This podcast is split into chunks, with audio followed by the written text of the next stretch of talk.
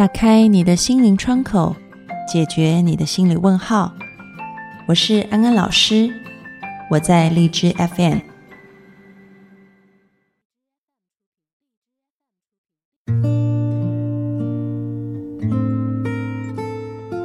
Hello，各位听众朋友，大家好，欢迎收听心安里的，我是安安老师。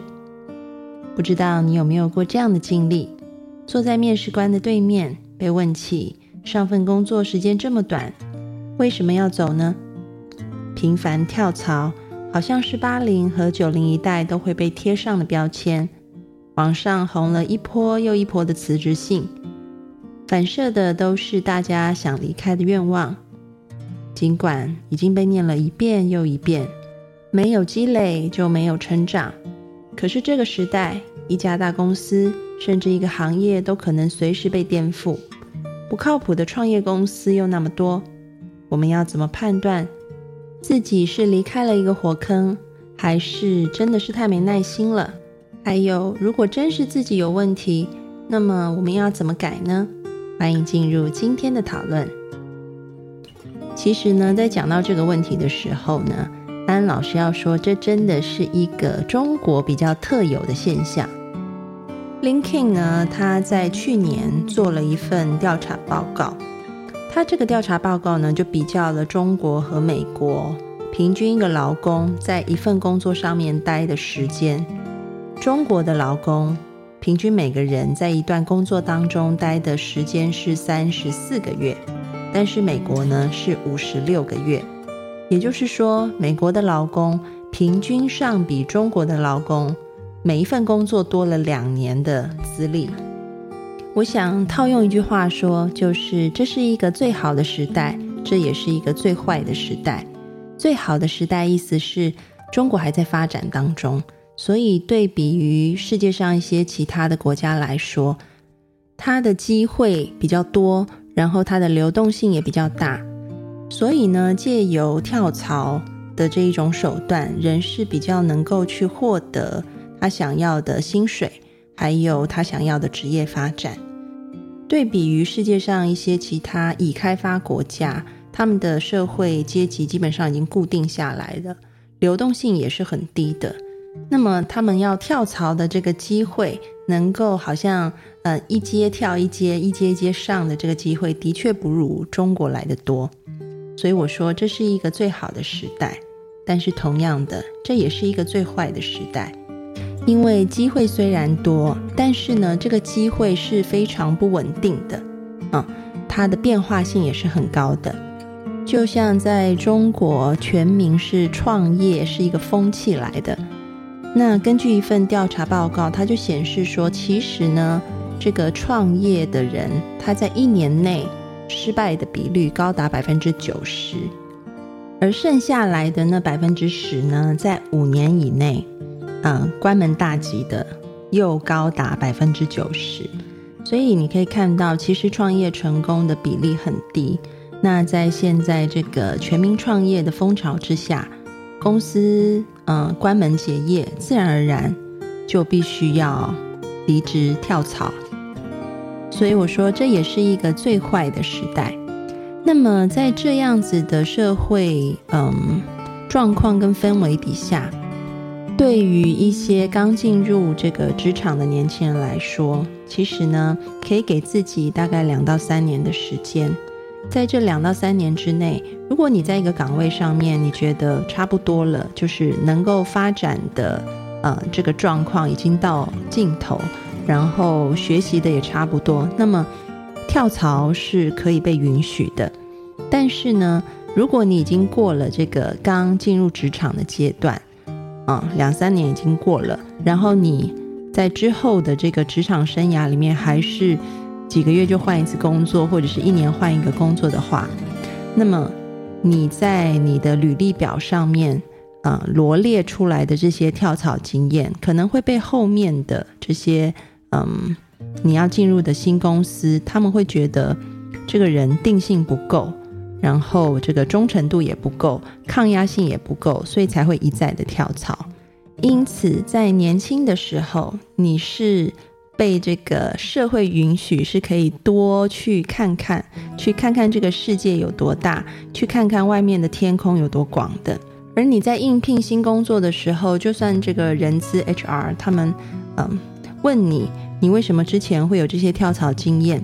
那么你也可以很诚实的告诉他们，因为。嗯，之前的这些工作经验，这一些跳槽的经历，你是在寻找一个自己想要一辈子好好积累钻研的一个事业啊。那现在找到了，就是这家公司。那这样子，HR 就会觉得说，嗯，可以，你这个嗯前面的这一些跳槽经历是可以被允许的。但是呢，如果你已经过了这个初出茅庐、这个职场探索的阶段，那么频繁的跳槽对你来说，可能就会让你在这个嗯找寻下一份工作的时候，成为一个很大的绊脚石。因为第一个 HR 会觉得，好像把你招进来，然后你很快又要走的话，其实公司是会损失掉很多招募的成本的。那第二个是你的主管也会觉得，好像你的抗压性并不够，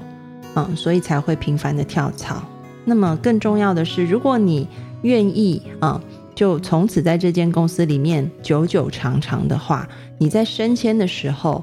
嗯，上面在做这个升迁决定人选的时候，他们也会考虑到你如果常跳槽的话，是不是忠诚度不够高？如果把你升迁到一个位置，然后呢，你带了整个你下面的团队一起跳槽的话，那么对公司来讲会遭受多大的这个亏损？啊，所以呢，嗯，就像安老师前面说的，你如果还年轻，嗯，跳槽是 OK 的。但是如果你已经过了职场，呃，自己生涯的这个探索期的话，那么尽量的还是待在一个工作里面啊，好好的做。即便可能在这个半路上面就会有其他的公司出现来挖角你哈，或者是有更好的这个工作机会出现的话。都可能请你必须待在原本的位置上面，至少两年到三年的时间，因为这样可以帮助你。第一个，你的能力啊，专业知识积累了啊；第二个，是你未来再去一个你更喜欢或者是呃更有前景的工作的时候，你在这样的公司里面也比较容易被赋予重任，或者是嗯成为这个团队的领导者，因为。嗯，古人有一句话：“用人不疑，疑人不用。”如果你前面的记录是你常常就嗯跑掉的话，那公司自然而然可能呃对于给你这样的机会的比例就会降低。所以呢，安安老师说，对于这个呃职场探索期的社会新鲜人来说，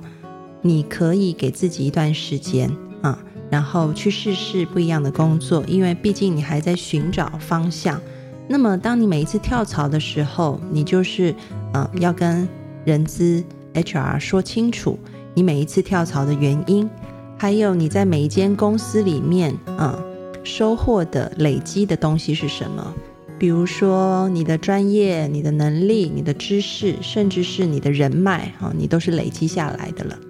那么，对于已经过了工作探索期的职场老鸟来说，找一份自己。喜欢的工作，然后好好的在这个工作上面去积累，然后摒除掉外界的这个其他的诱惑是很重要的。当你可以在一段工作上面好好的稳定，不受诱惑的把它坚持做好的时候，公司内部的人会看到你的表现。而外部的这些黑 hunter 这些猎头公司呢，也可能会听到你有这样很好的名声。其实你是一直在累积自己在职场上面的这个嗯信用和名声啊。当你这个累积的这个东西长得越来越大、越来越茁壮的时候，那么无论是自己公司的老总，或者是外面的猎头，他们有更好的位置、有晋升的机会，就一定也会来找你的。那么讲到这里呢，安安老师还是要提醒大家一件事情，就是虽然我们按照前面的这两种原则来处理，另外还有一个部分就是你要去检视一下你频繁跳槽的模式是不是重复的。这是什么意思？就是说你离开这间公司去下一间公司的原因是不是都是雷同或相似的？比如说，是不是都是因为跟上司处不来，或者是都是跟同事处不来，或者是总是在工作上面面临到都做不完，然后压力很大的状况啊？这个时间管理上面出现很大的困难，你要去检视一下自己是不是活在一个重复的模式里面。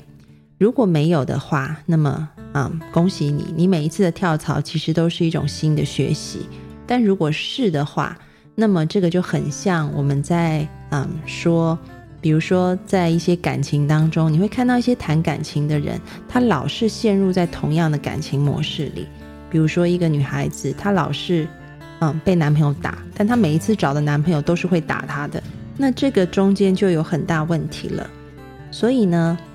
嗯，各位听众朋友在检视的时候，如果你发现模式是重复的话，那么你就要注意了，你要好好的去想一想，这样子的模式是不是也是我从小到大老是碰到的一个生命的核心问题？比如说小时候就是时间管理很差啊，老师功课写不完；长大以后就是老师工作做不完，所以搞得自己压力很大。那么归根究底，就是一个怎么样分配时间，跟自己怎么样把专注力提高的问题。你就要设法去解决这个生命的核心问题，因为这种核心问题不只会反映在你的工作上，它也会反映在你生活的其他层面，包含感情、交友啊、人际关系啊，或者是你的这个财富规划等等，它都会反映出来。很多时候，我们总觉得是别人的问题，我们把很多问题的发生归咎到环境因素上面去。但是如果重复出现的这种模式不断的发生的话，很大部分是我们个人内在的问题。就像安安老师刚刚说的那个，嗯，一个女孩子，她老是找的男朋友都是会打她的，看起来好像都是男朋友的问题。但事实上，每一任如果都是这样子的话，那可能这个女孩子就必须要去好好的思考一下，为什么我老是要去寻找这样子的伴侣？我是因为缺乏什么吗？或者是我有一些很固着的信念，让我不断的去寻找这样子的男人吗？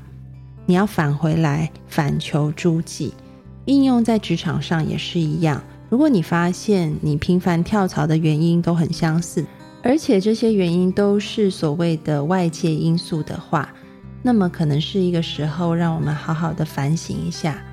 是我内在的哪一些部分导致了这些环境外在的因素一再的出现呢？觉察是改变的第一步。当你能够发现你内在真正的需要被关注的部分的时候。那你才能够真正的重新改变。当你内在改变了，你会发现你的外在环境好像也跟着改变了，你就不再陷入这种无止境的轮回怪圈当中，而能够真正的去享受生命蜕变一层一层往上进步的喜悦。所以今天的安心金句就是：累积职场信用。凡事反求诸己，你不需要频繁跳槽，身价自然水涨船高。听完了今天的节目，各位听众朋友有没有什么样子的心得或者是建议想要告诉安安老师的呢？或者是你有很多切身的经验，也想分享给其他的听友，都欢迎你们上心安理得的讨论区来留言。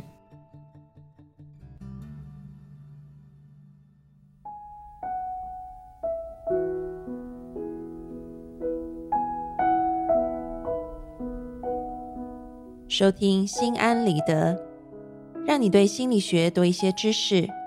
对人性多一些了解，你对世界就多一份明白，而对生命也就多了一份自在。感谢你今天的参与，我们下次节目见喽，拜拜。